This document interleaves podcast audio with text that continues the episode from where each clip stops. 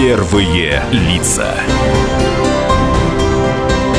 Добрый день, дорогие друзья. В эфире радио «Комсомольская правда. Крым». Программа «Первые лица». В студии Андрей Бороздин и Андрей Павловский. И сегодняшняя наша гостья Елена Анатольевна Юрченко. Координатор проекта «Карта гостя Крыма и Севастополя». э, Эксперт по маркетингу территории. Экс-министр курортов и туризма Республики Крым. Добрый день. Добрый, здравствуйте. И я позволю себе к этой презентации добавить, что на сегодняшний день э, уже завершается разработка проекта «Карта гостя Российской Федерации», координатором которого я тоже являюсь. И э, на сегодняшний день я возглавляю Крымское региональное отделение общественной общероссийской организации «Женщины бизнеса». Прекрасно. Спасибо. А скажите, пожалуйста, это получается, что э, карта гостя Российской Федерации э, и э, инициатором ее являются крымчане? Я правильно понял? Вы абсолютно, Андрей, правильно поняли. И, наверное, это и особая гордость, и особая честь. А, Почему? Потому что э, в самом деле сам проект «Карта гостя Крыма», а точнее Большой Ялты, появился еще в 2010 году, и разработчиками были крымская команда. И вот теперь эта крымская команда разработала и презентовала, явила, да, э, собственный проект «Карта гостя Крыма и Севастополя», а теперь и «Карта гостя Российской Федерации». Ну, об этом мы поговорим несколько позже, поподробнее. Сейчас хотелось бы в преддверии э, предстоящей активной фазы курортного сезона э, поговорить э, о некоторых моментах, которые э, на слуху и э, услышать ваше мнение как эксперта. Вот, к примеру, как вы относитесь к решению э, крымского руководства о переносе введения курортного сбора на 2021 год? Ведь э, шел разговор о введении его э, в прошлом году, потом его перенесли на э, текущий год и сейчас вновь отодвинули, но уже на 2021. А, В 2010 году, когда в Украине вводился туристский сбор, я э, была вице-мэром Большой Ялты, который курировал как раз и социальную сферу, и э, туристическую. И в самом деле на наши плечи вот тогда легло внедрение этого туристского сбора на территории Большой Ялты. Может быть, именно это позволяет мне прежде всего поддержать решение правительства Республики Крым о переносе введения э, этого сбора на территории Крымского полуострова. Почему? Потому что на сегодняшний день дело даже не в его объеме, не в том, э, сколько придется туристу платить э, за пребывание на Крымском полуострове, а, то, а э, в том, что, на мой взгляд, сам механизм реализации этого процесса и э, готовность бизнеса еще не совсем совпадают с тем, что мы должны иметь э, в итоге. На выходе. На выходе, да. Поэтому, э, безусловно, преждевременно было бы его вводить вот в, 2000, в летний сезон 2019 года. Я думаю, что сам механизм, вот я еще раз повторю, повторю механизм его введения, э, маркетинг, презентация его введения и подготовленность тех, кто это должен сделать, вот должны совпасть в одной точке, и тогда явить себя народу. Понятно. То есть, в общем-то, все, что в основном порождало вопросы, именно как это будет технически. Вот приехал человек, вот он э, там поселился в гостинице, тук-тук, добрый день, дайте мне курортный сбор. При- Пришел сборщик подати, грубо говоря. Ну, это же не так будет. Вы знаете, Андрей, я думаю, что прежде всего даже вот говорить надо не о том, что вот тук-тук пришел и дайте налоговый сбор, а прежде всего, чтобы через средства массовой информации до любого гражданина Российской Федерации, который планирует приехать на территорию, где будет взиматься этот курортный сбор, у него было четкое понимание, для чего и зачем это делается. То есть цель этого сбора. Ну, мы со своей стороны, «Комсомольская правда», мы готовы всецело поддержать, осветить со всех сторон. Так вот, цель как раз и заключается в том, что все те средства, которые будут собраны посредством этого налога, да, скажем так, они будут идти на развитие туристской инфра- инфраструктуры того или иного региона. То есть это будет маленькое вложение каждого туриста в ту территорию, на которую он приезжает. Вот это, наверное, самое главное. И благодаря этому будут и развиваться дороги, да, становиться лучше, и, как я уже сказала, собственная инфраструктура туристская, и объекты туристского показа, и так далее, и так далее. Вот это, наверное, самое главное, что нужно донести, что это не есть какой-то побор там куда-то непонятно, который уйдет в какие-то... Закрома да, закрома Родины, и никто не будет понимать для чего. Вот э, разъяснение этого момента, мне кажется, самое главное. А вот вы не считаете, что сразу перенесли до 2021 года? Вот вроде бы хотели на 2019 год, долго думали, а потом сразу перенесли не на 2020, а на 2021 год. То есть вот как вы считаете, это правильное решение, что еще два года будет э, для того, чтобы этот процесс э, организовать? Или, может быть, можно было бы уже на следующий год, э, на ваш взгляд, вести этот Знаете, на мой взгляд, да, можно было бы составить такую дорожную карту, чтобы в рамках этого, этой программы, да, все-таки шло поэтапное ведение курортного сбора, да, э, вот, и э, давало возможность уже, скажем, вести его на следующий год. Ну, наверное, э, тот, кто принял это решение, в данном случае ему виднее, почему это сделано. Хотя, я еще раз говорю, часть, э, безусловно, есть готовности к этому уже сейчас. Ну, я думаю, что это решение каким-то образом э, связано с тем, что на два, до 2021 год перенесена классификация отелей, Да, звездности и так далее. точно. То есть это вещи, идущие ну, рука об руку и взаимосвязанные в первую очередь. Абсолютно взаимосвязанные и объективно обоснованные. А классификация вот эта, насколько она нужна? Вот, нет, то, что она нужна, это понятно. Что э, когда человек, особенно если он бронирует издалека, он не может пройти по улице и посмотреть э, сразу вот, какой-то отель. Он бронирует, он э, видит красивую картинку. Но на самом деле э, красивая картинка, она может быть внутри, номер может быть шикарный, а выходит он на городскую свалку. Ну, я утрирую, но мало ли. И такие случаи бывают. И человек, э, ну, а классификация, она, я так это понимаю, она учитывает все моменты. И размещение, и локацию э, этого средства размещения, извините за тавтологию, э, и э, удобство, и все, и все, и все, и все. Так ведь? Вы знаете, ответом на, этом, на этот вопрос является то, что еще в 2014 году, когда я была в статусе министра курортов и туризма Республики Крым, мы вышли с законодательной инициативой о введении обязательной классификации для всех средств размещения Крымского полуострова. И, в принципе, мы тогда получили э, разрешение на это, да, потому что тогда, вы знаете, были пресловутые условия переходного периода, Да. и мы могли делать несколько больше, чем все в Российской Федерации. И вот эта инициатива, она получила поддержку. И вот, кстати, все то, что сегодня делается на территории Российской Федерации с вопросом, связанным по классификации объектов, это в том числе очень многое, что было позаимствовано из законодательной инициативы крымчан вот 2014-2015 года.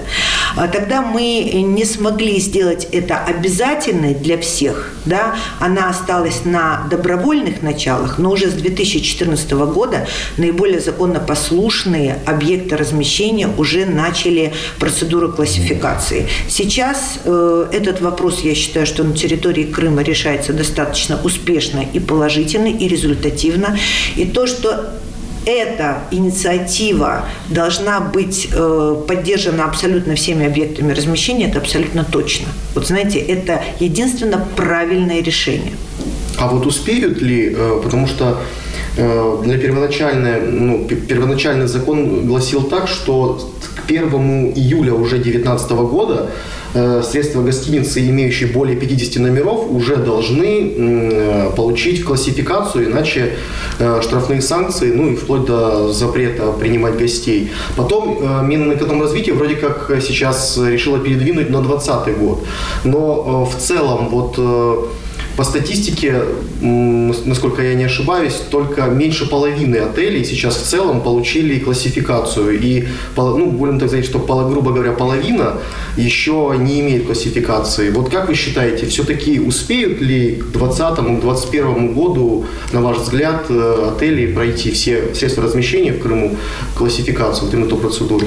Э, я не зря, не зря вернулась к 2014 году. Почему? Потому что уже тогда в момент возвращения Крыма в состав Российской Федерации было практически созданы максимальные условия для того, чтобы классификация отелей проходила.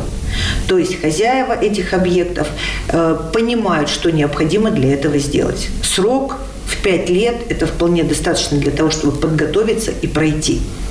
А другое дело, насколько есть желание ну и в каком-то смысле возможности. Почему? Потому что ну, достаточно большой пул э, объектов размещения при украинской действительности строился достаточно, с достаточно серьезными нарушениями с точки зрения пожарной безопасности, э, тех требований, которые выдвигает сегодня Роспотребнадзор.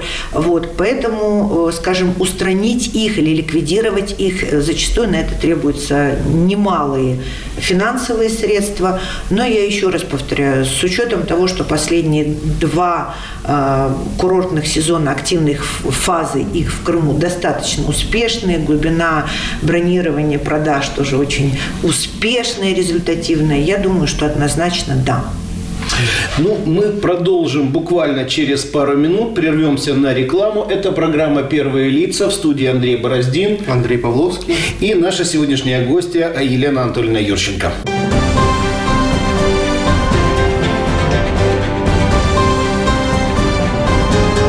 Первые лица.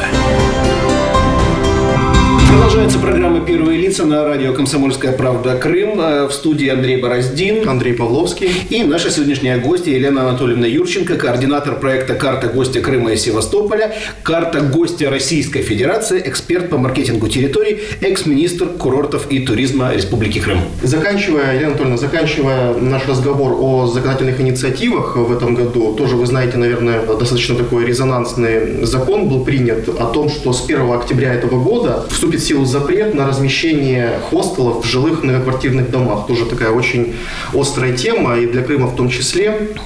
Очень долго этот, э, рассматривался этот закон. Э, ательеры, конечно, были не очень довольны этим. Но но, э, в принципе, законодатели почему э, вернулись к нему? Потому как очень много было жалоб от э, жильцов. То есть в жилых домах, где располагались хостелы, ну, сами понимаете, в общем-то, что, с чем приходится сталкиваться жильцам этого дома. И вот, наконец-то, приняли этот закон, Госдума, Совет Федерации, и вот Владимир Путин буквально на днях его подписал. То есть 1 октября согласно этому закону, э, хостелы могут располагаться только Э, если жилые помещения переведены в нежилые, то есть чтобы это был первый либо второй этаж, вход отдельно, э, все соблюдения пожарной безопасности, ну, все вот эти, э, получается, все критерии. эти критерии, да, чтобы они были соблюдены. Вот на ваш взгляд, как это повлияет на курортный бизнес и вообще нужно ли было это принимать, ну вот с вашей точки зрения? Знаете, если брать в разрезе всей страны, да, всего государства российского, то, конечно, закон абсолютно оправдан. Почему? Потому что э, вы сами только что сделали вот этот восклицательный знак, что э, в жилых домах, жилые дома прежде всего предназначены для комфортного проживания жильцов. Вот которые... я один из таких жильцов такого дома, в котором есть хостел. Э, и, естественно, наверное, любая помеха, любой дискомфорт, который может повлиять вот на э, основное предназначение жилого э, строения, конечно, будет э, вызывать максимальное количество вопросов. То, что касается Крыма, знаете, когда строили, не думали – что может быть потом. Наверное, жили неким одним днем. Но в своем большинстве э, все-таки с учетом возвращения в те 23 года украинской действительности, я бы сказала так. Люди в своем большинстве делали это из э, безысходности, из-за того, что надо было как-то выживать, да, хотя бы за счет чего-либо. А так как туристический сезон и вообще туристический бизнес – это есть некое предназначение – Крымского полуострова, то, конечно, вкладывались прежде всего в это. Да, это ударит по крымскому бизнесу. Да, это будет по малому крымскому бизнесу. Но э, то, что из этой ситуации нужно выходить, и в самом деле в любом случае работать в правовом поле, может быть, каким-то неким растягиванием во времени, возможно, да, вот то, что касается, я имею в виду, прежде всего, Крымского полуострова, да, но закон к исполнению. Скажите, пожалуйста, что касается регистрации всех средств размещения, не секрет, что небольшие курортные поселки – которые прибрежные, э, там по, по большому счету жизнь э, идет э, три месяца. Ну, пусть четыре, там, с мая по сентябрь. А, там нет больших гостиниц. Ну, там есть, грубо говоря, подворье с приличным каким-то, допустим, домиком там, на 3, 4, 5 номеров. Как им регистрироваться? Каким образом? В каком э, правовом поле оказываются вот эти вот совсем мини-отели? Ну, опять же, здесь мы, если сейчас я начну комментировать этот вопрос, ну, мы просто, да, мы просто уйдем в глубину э, законодательства вот, и правовых аспектов. Вы знаете, у нас есть уникальнейшая туристическая ассоциация, да, называется Туристический альянс Крыма, исполнительным директором, который является Светлана Возная. И э, в Севастополе у нас есть великолепная общественная организация Союз гостеприимства, исполнительным директором которого является Юлия Бедыш. Вот это две общественных организации, э, в которую входят особенно в Севастопольскую, максимальное большинство малых объектов размещения или индивидуальных средств размещения, как мы их называем, и они взяли на себя, эти общественные организации, сегодня взяли на себя вот такую уникальную инициативу, как э, и разъяснение, и законодательные правовые инициативы в отношении малых средств э, размещения Крыма э, по этому вопросу. Понятно. Спасибо. Ну, в общем-то, больше нам интересно э, вот эта инициатива, э, это просто что-то уникальное, поподробнее. Что такое карта гостя Крыма и Севастополя? Я заходил на сайт, я знакомился с вопросом, в целом мне понятно, но я хочу, чтобы вы э, своими словами донесли эту информацию до наших слушателей, потому что карта становится все больше и больше на слуху, а ну, не все готовы потратить сколько-то времени и залезть в интернет и погрузиться на сайт, почитать об этом. Э, спасибо, Андрей. Я тогда вернусь к началу э, нашего разговора, что в 2010 году карта Большой Ялты, карта гостя Большой Ялты появилась на означенной территории. Она была очень успешна. Туда вошли, э, наверное, практически все объекты индустрии гостеприимства той территории. Но вот как раз тогда она создавалась под механизм э, взимания туристического сбора. И благодаря ей в 2010 году, в том числе и ей, на территории Большой Ялты было собрано более 9 миллионов гривен туристского сбора. Это была очень большая да, э, сумма, сумма, да, которая позволила в том числе потом и вкладывать э, вот эти финансы в развитие туристской инфраструктуры. В 2017 году весной Федеральное агентство по туризму Российской Федерации в лице тогда руководителя Олега Петровича Сафонова обратились к нашей нашей командой, вот пометуя этот положительный опыт на территории Большой Ялты, а, с предложением разработать подобный проект для Крыма и Севастополя в целом а, с целью привлечения внимания потенциальных туристов к этой территории. Вы знаете, сама, ну как сейчас модно говорить, философия этого проекта заключается в том, что прежде всего не просто презентовать э, лучшие объекты э, туристской инфраструктуры и индустрии гостеприимства полуострова э, в активную фазу фазу туристского сезона, да, то есть э, и так практически каждый россиянин знает, что Крым это прежде всего пляж, это прежде всего море, море. Вот, и что ехать сюда надо, вот те самые пресловутые, о которых вы уже сказали, 3-4 месяца а, теплого сезона, а мы-то, крымчане, прекрасно понимаем, что Крым – это уникальнейшая, сакральнейшая территория, на которой э, располагается, размещается более 11,5 тысяч памятников культуры, истории, архитектуры, архитектуры, археологии. Это территория, на которой 193 природоохраняемые территории. Это э, пространство, которое омывает два моря, да, гряда Крымских гор, э, порядка 900 пещер, 130 источников минеральной воды, грязевые озера. Я честно вам могу сказать, могу перечислять бесконечно. Я Да, да, мы верим. А, Вот, почему? Потому что не просто это люблю, этим горжусь, а позволю себе сказать, что я это знаю и понимаю. Вот. И вот как раз задача карты гостя Крыма и Севастополя была презентовать не то, что понятно и востребовано уже со стороны э, российского туриста прежде всего, а презентовать вот то пока еще не понятое, неизведанное, не востребованное. То есть вот этот культурно-исторический потенциал, который э, дальше рекреационный потенциал, который как раз может быть востребован со стороны туриста не в промежуток с мая по октябрь хотя бы, да, а как раз с октября по май, в так называемый, как я его называю, сезон здоровья. Здоровья души и тела когда в Крым нужно ехать прежде всего за впечатлениями, за эмоцией и уже за означенным здоровьем, о котором я сказала.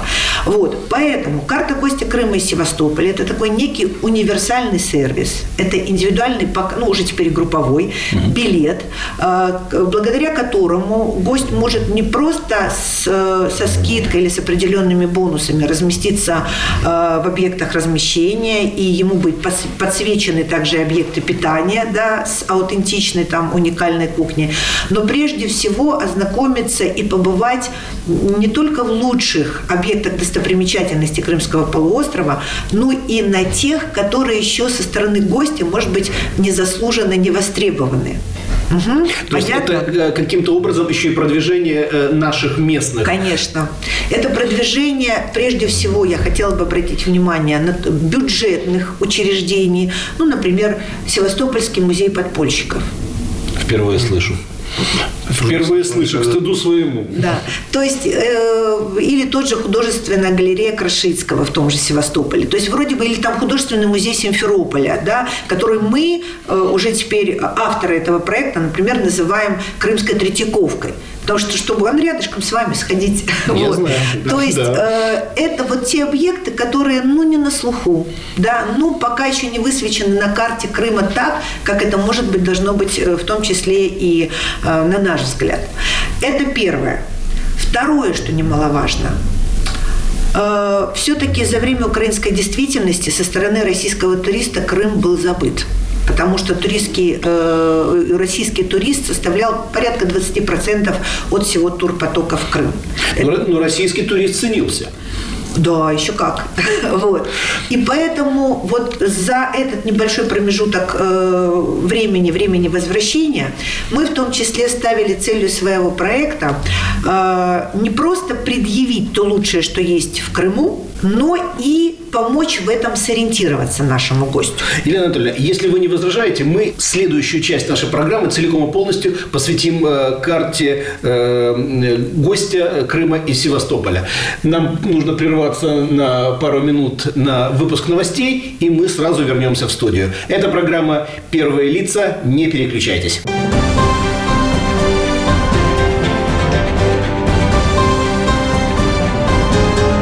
Первые лица. Продолжается программа «Первые лица» на радио «Комсомольская правда. Крым» в студии Андрей Бороздин. Андрей Павловский. И наша сегодняшняя гостья Елена Анатольевна Юрченко. Координатор проекта «Карта гостя Крыма и Севастополя» и э, «Карта гостя Российской Федерации». Продолжаем разговор о э, карте и э, ее практическом применении. Мгм. Итак, я уже сказала о том, что не только высветить те уникальные объекты, которые есть в Крыму, цель нашей карты, но еще помочь гостю, в принципе, сориентироваться на территории Крымского полуострова. Э, Несмотря на то, что мы уже пять лет в составе Российской Федерации, и э, благодаря тому, что только за прошлый активный сезон э, курортный, я имею в виду, наш колл-центр ответил буквально на 5 тысяч звонков наших э, гостей. Вот именно это позволяет сказать, что до сих пор, я еще раз говорю, наши гости очень плохо даже ориентируются, где находится Евпатория, например, отправляя ее в Ленинский район, или, предположим, что Коктебель это где-то около Ялты. Вот поэтому второй а, задачей... а выйдя из гостиницы «Москва», далеко ли до пляжа? Совершенно верно. Так вот, чтобы э, как можно больше создать условия оптимального пребывания гостей на Крымском полуострове, у нас создана служба так называемых режиссеров персональных путешествий. Эти режиссеры, да, и в том числе, например, вот еще одна моя постась, я тоже режиссер персональных путешествий, который только за прошлый сезон разработал порядка 500 персональных туров для наших гостей. То есть гость обращается в наш проект и говорит, что я бы, вот я приезжаю, например, на две недели в Крым на собственном автомобиле, я бы хотел, чтобы вы мне составили тур. Я где-то три дня готов посвятить Восточному Крыму, основное время уделить Южному берегу, заехать в Севастополь, а потом посетить, например, Бахчисарай и Западное побережье. Составьте мне, пожалуйста, маршрут. То есть, я, подождите, если я вас правильно понял, вы под конкретного человека э, с его э, запросом, вы разрабатываете ему полностью маршрут, вы бронируете ему гостиницу, Абсолютно вы его точно. прорабатываете посещение объектов размещения, объектов показа. прекрасно. Более того, мы можем даже забронировать ему столик, например, в Юськином коте в Евпатории, да, или, скажем, в таверне Анера э, в Алубке. Да, да, в таких местах, где столик действительно нужно бронировать Абсолютно заранее. точно. Вот, то есть, в принципе, гость вообще не отягощен э, подготовкой своего отдыха. Но помимо этого, что мы даем э, тур уже с логистикой, с навигацией, поверните налево, поверните направо, и даже где стоит остановиться на так называемую биопаузу. Да. Вот.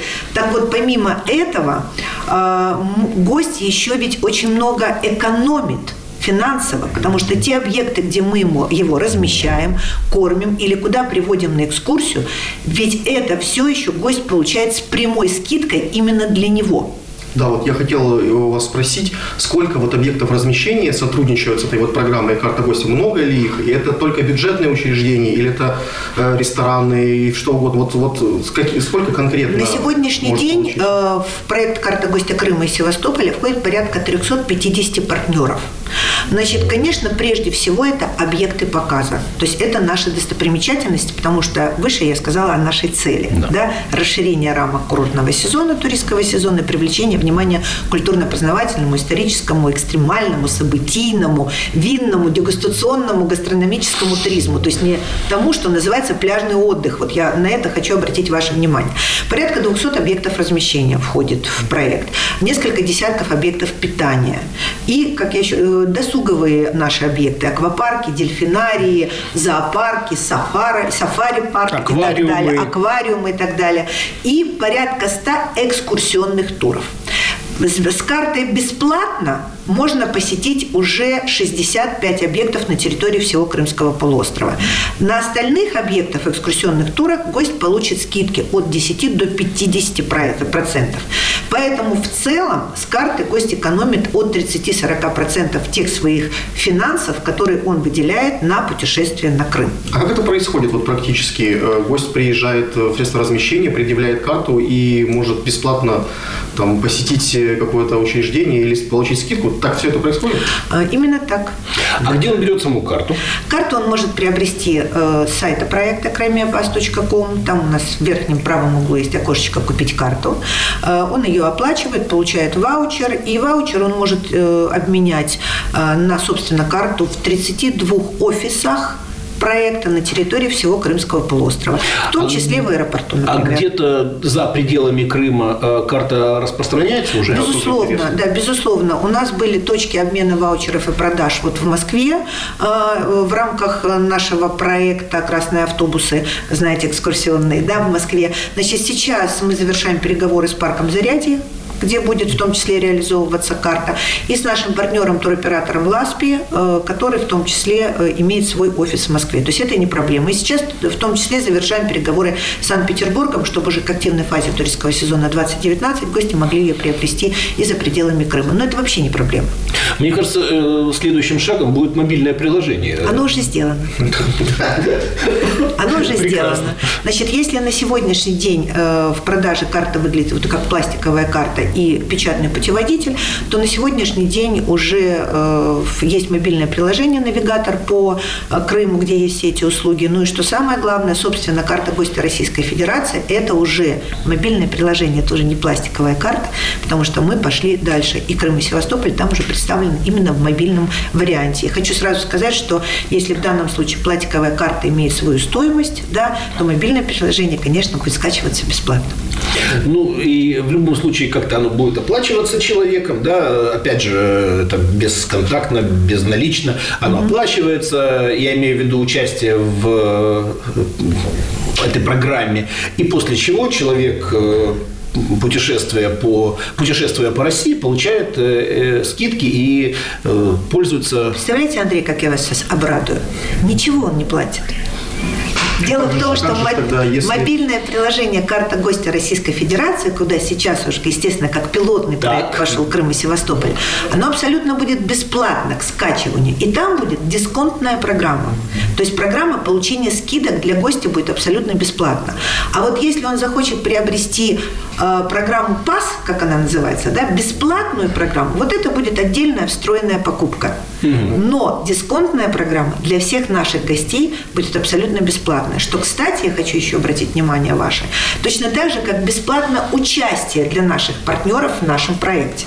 Потому что аналоги карты гостя, та же московская Сити Пас, питерская Сити Пас, они предусматривают э, платный вход в проект для своих партнеров.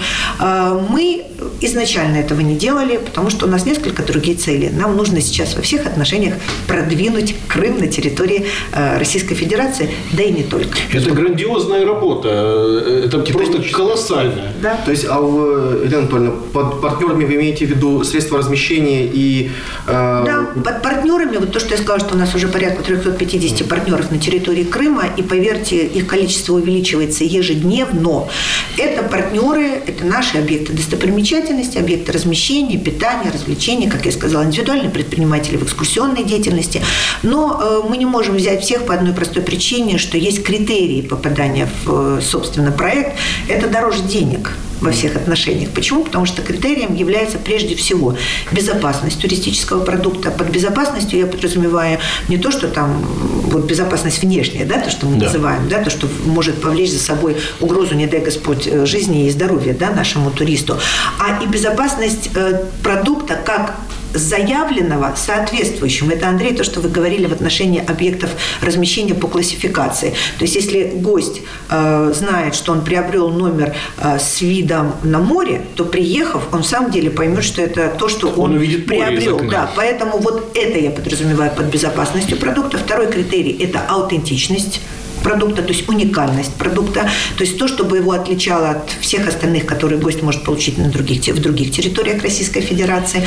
Ну, третье – это, естественно, уровень сервиса. Я не буду сейчас громко заявлять высокий уровень сервиса на всех объектах 350, но, во всяком случае, это те, кто стремится хотя бы к этому. Достойный, будем Да, это говорить. достойный, и, конечно, оплошности бывают у всех, Ну, мы это понимаем. фактор исключить Да. невозможно. Но, во всяком случае, мы видим вот это стремление к тому, чтобы это было. Вот это три основных как бы критерия, по которых мы А приглашаем в вот проект. у меня такой еще вопрос. Вот партнеры, они же предоставляют скидки по этой карте и бесплатно иногда даже просто могут э, по этой карте гости приходить, посещать их заведение. Они, ну, не говорят, что, а вот э, с финансовой точки зрения, например, это нам невыгодно. То есть нет таких у них претензий, например. Ну, здесь в этом и есть ответ э, на самый главный секрет нашего проекта. Вы сейчас, наверное, тоже удивитесь. Дело в том, что э, так как карта имеет свою стоимость, я об этом уже сказала, то все, например, объекты, которые входят в бесплатную программу, а это 90% государственные бюджетные учреждения объектов показа, они имеют от нас возврат полной стоимости билета. А, То есть понятно. они вообще ничего не теряют. Абсолютно ничего. А то, что касается, например, частных объектов показа, ну, предположим, это там парки миниатюр, да, или там музей истории Балаклавы, кстати, если вы и там не были, обязательно сходите, то да, они внутри проекта предоставляют нам некую скидку, которую мы напрямую отдаем туристу, да, и в то же время имеют возврат э, того объема средств, которые они заложили. Спасибо огромное. Многое стало понятным. Э, Всегда приятно, когда э, вовлеченный, увлеченный э, человек рассказывает о своем детище, причем настолько простым и доступным языком.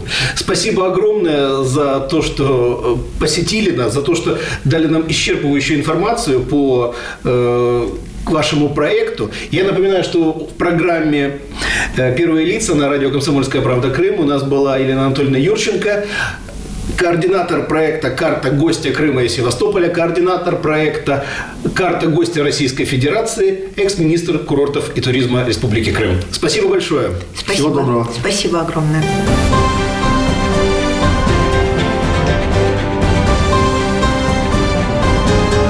Первые лица.